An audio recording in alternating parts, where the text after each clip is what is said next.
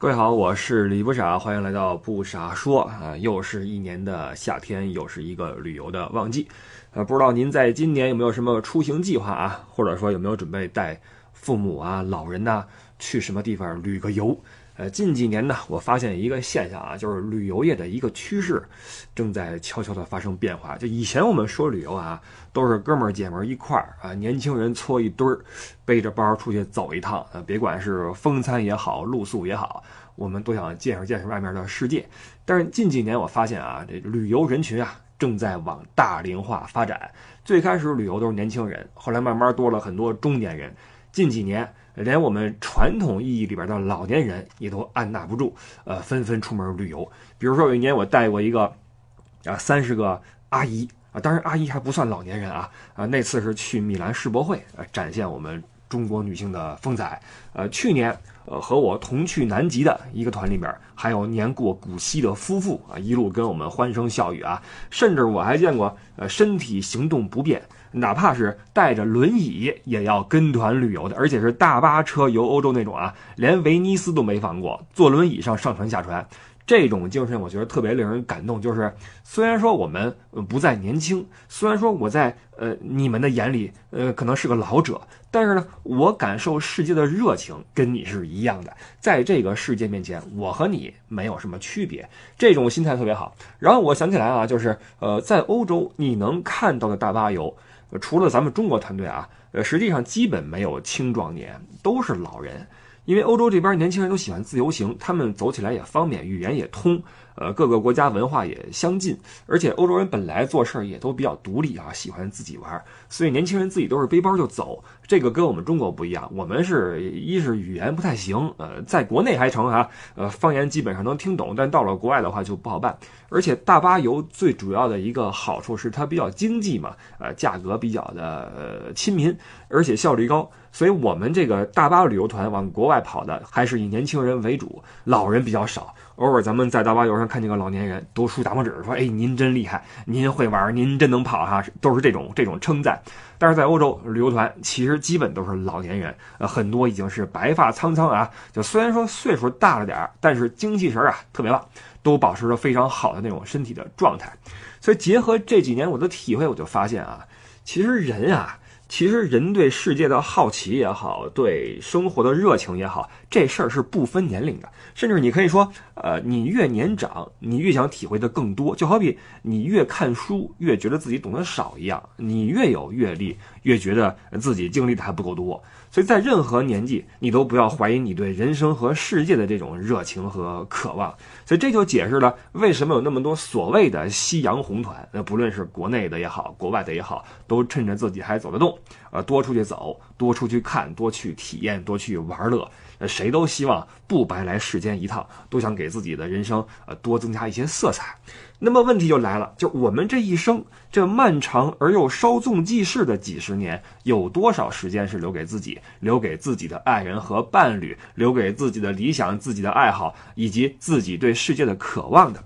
有这么一组数据啊，来自国家统计局官网。发布的二零一八年全国时间利用调查公报，这个公报是一个分层多阶段的呃一个随机抽样调查，选了咱们国内的十一个省市的四万八千五百八十人作为调查对象，呃，其中有城镇人口，也有城市人口，有男性有女性等等。在这个公报里边啊，就有些数据呃显示的是我国居民一天之内各项活动的参与时间，你比如说学习时间、看电视时间。锻炼时间等等，然后我们把这个每天各项活动占用的时间乘上那个人均寿命，就得出以下这么一个比较模糊的数据。这个肯定是有误差的啊，但我们就说个大概，就是中国人的一生平均来说啊，一辈子有三千五百零六天花在了就业工作上，家务劳动一千一百一十八天，陪伴照顾孩子，外加送孩子上学、接孩子下学，呃，或者说陪着去辅导班什么的啊。占了一千二百七十八天，然后关键的来了，另有三千零五十七天是花在了看病和对抗疾病上，这个数字还是挺触目惊心的啊！就是没想到我们的时间有这么多是用来对抗疾病，而且如果说你身患重大疾病，很可能以后呃大部分时间都不再是完全的属于你自己了，你也很难再去随心所欲的去做自己想做的事儿。有时候我们会看一些视频啊，一些老年人，呃，那玩的不比年轻人差，呃，激流勇进呐，过山车呀，呃，滑翔机啊，跳伞呐，怎么折腾怎么来，为的是什么？趁还能折腾，趁还来得及，多去寻找年轻的时候没有来得及体验的东西。所以“来得及”这个词儿啊，就挺令人唏嘘的。就是人生很短暂，我们忙了一辈子，还有多少时间是自己的？而且。关键的是，这个时间得是有效时间，是你的身体的控制权还完全属于你自己的时间。实际上，随着时间的流逝，我们的身体状况逐年下降，这是人生铁律，谁也没法逆生长。那当那些曾经习以为常的健康的状态和我们渐行渐远的时候，健康问题这四个字就离我们越来越近。那很多人可能觉得，哎，我健康着呢，我没事儿，我才几岁啊，等等等等。但实际上，我见过不少人正值壮年，年富力强，或者怎么看怎么没毛病啊，结果一个熬夜，呃，晕了，或者一顿大酒，呃，肝坏了，要么就是忽然查出来一个特别重的重症，一下就失去了劳动能力，然后恨不得整个家庭都跟着陷入到了一个危机里面去。呃，也不知道是不是到了年龄了啊，就是这种消息好像越来越多，而且我感觉这个重症的患病的平均年龄啊，好像也在逐年下降。我觉得这是挺可怕的一个事儿，可能是时代的节奏太快了吧。我觉得现代人啊，尤其是现代中国人，我们是在极短的时间内完成了一个生活节奏的急速提升。往短了说啊，咱们是上个世纪九十年代之后到现在，短短的二三十年；往长了说，呃，解放后到现在七十年。七十年前，中国基本上那那基本都是农村，晚上恨不得电都没有。我们知道农民的作息是最规律的，因为农业嘛是最需要顺天时的东西，你人得跟着太阳走，日出而作，日落而息。那现在你看这咱们这生活灯红酒绿啊，大城市就不说了，节奏飞快，咱们都有体会，人人都被催着赶着。就我我到德国之后，呃，第一次回国我就这种感觉，就是以前不觉得，出来之后再回去觉得，哎呦，在国内出门特别累，就心里不踏实，就老觉得自己要么是兜里没钱。要么是穿衣服不够潮，要么是就玩的不过瘾，总觉得不够嗨，就总有欲望在催着你，你总是特别浮躁的一个状态。就以前我还觉得是不是只有大城市是这样，但后来我慢慢发现，不，就是二三线城市，包括再往下也是如此。这是咱们好像现在呃现代人，尤其年轻人的一个状态。这年轻人呢，就是找折腾；那么人到中年呢，是被折腾。前两天我带一个团到巴黎。呃，巴黎也是都市啊，大都市，国际都市。当时是晚上差不多七点钟，七点多，我们这个车是晚餐之后回酒店，穿城而过。当时我们这客人就跟着车就看窗外这个状态嘛，就感慨说：“你看人家这晚上七点钟这人啊，慢慢悠悠跟街上逛呢，就人人脸上都很放松，都是笑容，觉得还心里没事儿。那反观咱们的生活，咱们的大城市都市，晚上七点。”能下班就不错。首先啊，那下了班的在街上，要么是一脸疲惫的，要么是赶着回家的，要么是公司还有点那事儿没解决的，或者说要么就是有孩子还有事儿还没解决的。白天忙工作，晚上要么加班，要么就跟着孩子一块儿做作业啊。总之特别累，想着就累。就这些东西你不比较的话，你没有感觉。一横向去比，你会发现，哟，确实是，就自己的生活节奏怎么这么快？为什么这么快？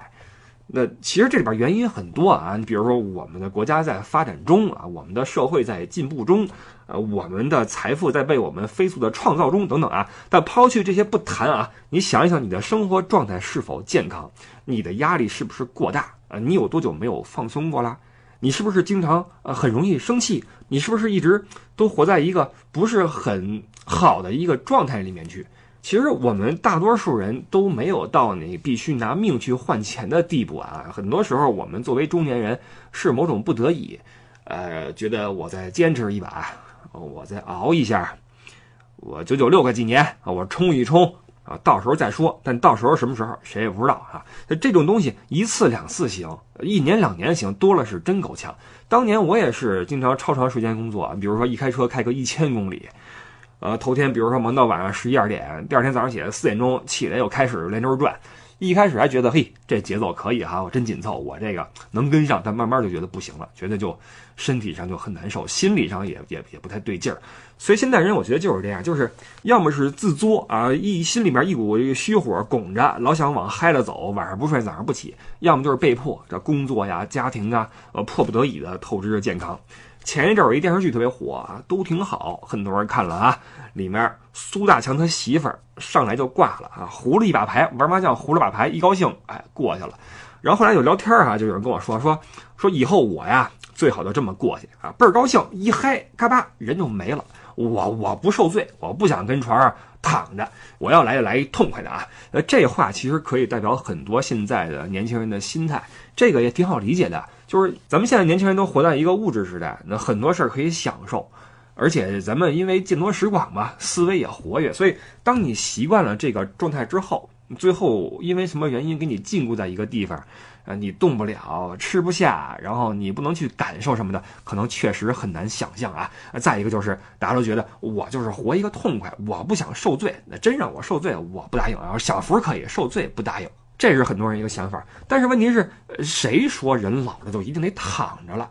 就是你怎么知道你老了之后就一定那么不健康呢？为什么所有的老人都是一定是插着管子在床上受罪呢？为什么你就不能健康的活到八十岁、九十岁，然后依旧以一个相对健康的身体和心态去迎接新的每一天呢？你比如我说个积极的例子啊，我老了，我老了九十大几了，就奔着一百岁去了啊！现在天天自己跟家热饭是自己来，呃，自己看报纸。跟屋里晒晒太阳，然后跟屋里边溜达几圈啊，活动活动腰骨，然后晚上守着电视机看球，看什么足球、中超，看什么羽毛球、乒乓球啊，赶上那个回合激烈了，还还还还紧张，关键是还不敢看。然后每回我去，就跟我分析什么场上局势什么的啊，过得很健康。我觉得这是特别好的一个范例，就是人老了，你可以耳背，可以腿脚不便，可以少下楼，但是你依旧可以尽量追求呃做到生活自理。呃，独立生活，然后追求一下生活质量，所以在健康的前提下，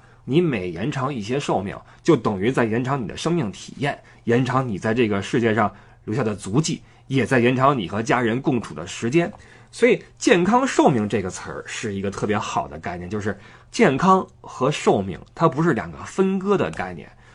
它是可以并存的，而且我们应该追求两者同时拥有。所以问题就来了，我们刚才说年轻人折腾，中年人被折腾，那么我们每个人都可以想一下，当我们步入老年的时候，还有多少健康寿命是属于自己的？注意啊，是健康寿命。我这儿有一组数据啊，世界卫生组织 WHO 发布了二零一八世界卫生统计报告，其中就提到，根据统计，二零一六年中国人的预期寿命是七十六点四岁。而预期健康寿命只有六十八点七岁，中间有近八年的差值。这意味着，在这八年里面，人们是在不能自理的病痛之中度过的。来自大都会人寿亚太区健康寿命定量调研报告里边说，百分之七十五的国人更关心自己的老年生活质量，而不是能活多久。百分之七十六的人认为，罹患重大疾病最大的顾虑是将因此无法去做喜欢的事情，过想要的生活。百分之六十二的人认为，如果一定要选择的话，他宁愿活得短一点，但身体健康，而不是活得更长，但身患重疾。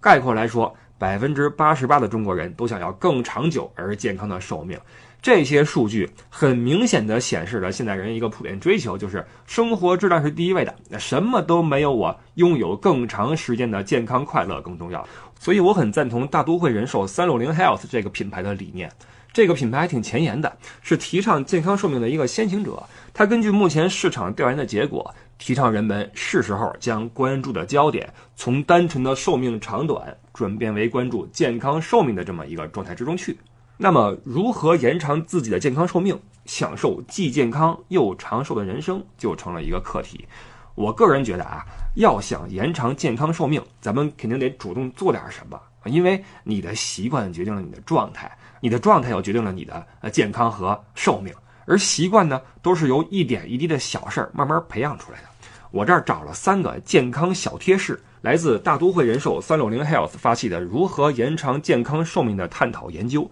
这里边整理出了一系列如何通过日常的小举动啊，就可以减少重疾发生风险的方法。呃，比如说啊，首当其冲的一个好习惯是健康饮食，比如说吃早餐，因为相比每天吃早餐的人，从不吃早餐的人的心血管死亡风险率增高了百分之八十七，全因死亡风险增加了百分之十九。这数目这数据念得我触目惊心啊，因为我平时是真的是不吃早餐。呃，除了吃早餐以外，水果的摄入也很重要。呃，比如坚持每天一种水果不重样，因为水果摄入会将罹患食道癌的风险几率降低百分之十一。所以呢，每天和心爱的人一起吃顿营养早餐，再把随身背包里的薯片啊、可乐啊扔掉，换成各种水果，肯定会提升生活的幸福和健康指数。那除了饮食之外，管住嘴也要迈开腿，日常健康运动也很重要啊。医学数据指出，规律运动可以降低百分之三十的中风风险，而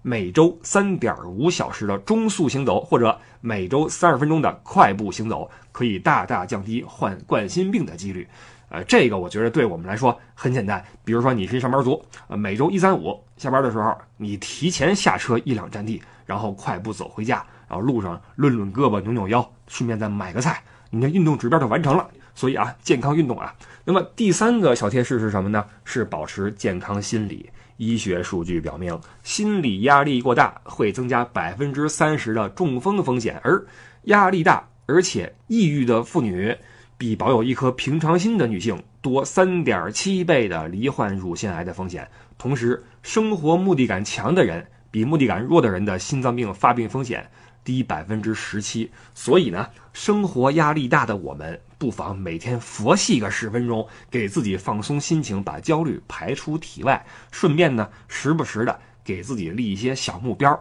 比如说今天我要提前两站地下车。我要走回家，我要做到喝满八杯水啊，等等这些小目标呢，一是比较容易实现，再一个呢，比较有助于自己的身心健康。这些习惯呀，其实我不说，大家可能也知道，但是真正一直坚持的恐怕不是很多。在这儿我要举两个例子啊，这两个人大家都认识，一是我的节目嘉宾张将军，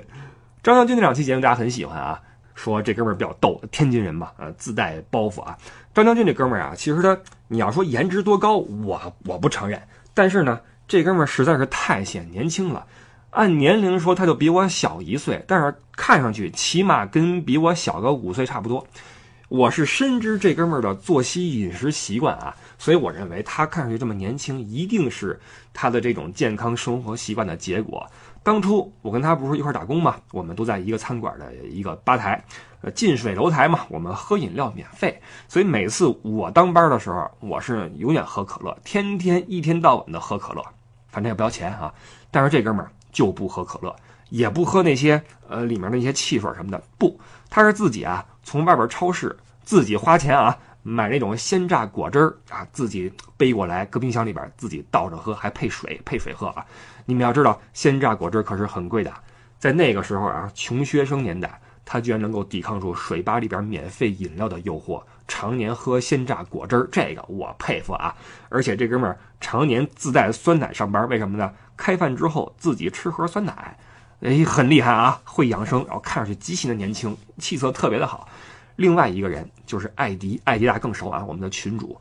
艾迪他吃的倒是不怎么健康，跟我差不多啊，什么薯片啊，什么可乐都有。但是呢，从高中开始，这哥们就是一健身狂人，一健二十年，风雨无阻，导致这位仁兄到今天体魄极其强健，从来不生病。好不容易发个烧，第二天准好啊，立刻就好。所以朋友们，这两个活生生的例子告诉我们，好的习惯真的会给身体带来巨大的好处。请各位不要再和我一样沉沦下去了啊！我们一起行动起来，向艾迪学习，向张将军学习，健康饮食，多运动，多保持乐观的心态啊！这些呢，都是我们为了健康可以做到的一些在生活方式方面的努力。那另外呢，除了日常举措之外，想要更从容的获得更长久的健康寿命，我觉得还需要更多的未雨绸缪。比如说，大家可以试着了解一下来自大都会人寿的三六零 Health 一站式解决方案。所谓三六零 Health 一站式健康解决方案，就是在一个人的整个健康旅程的各个阶段提供各种支持。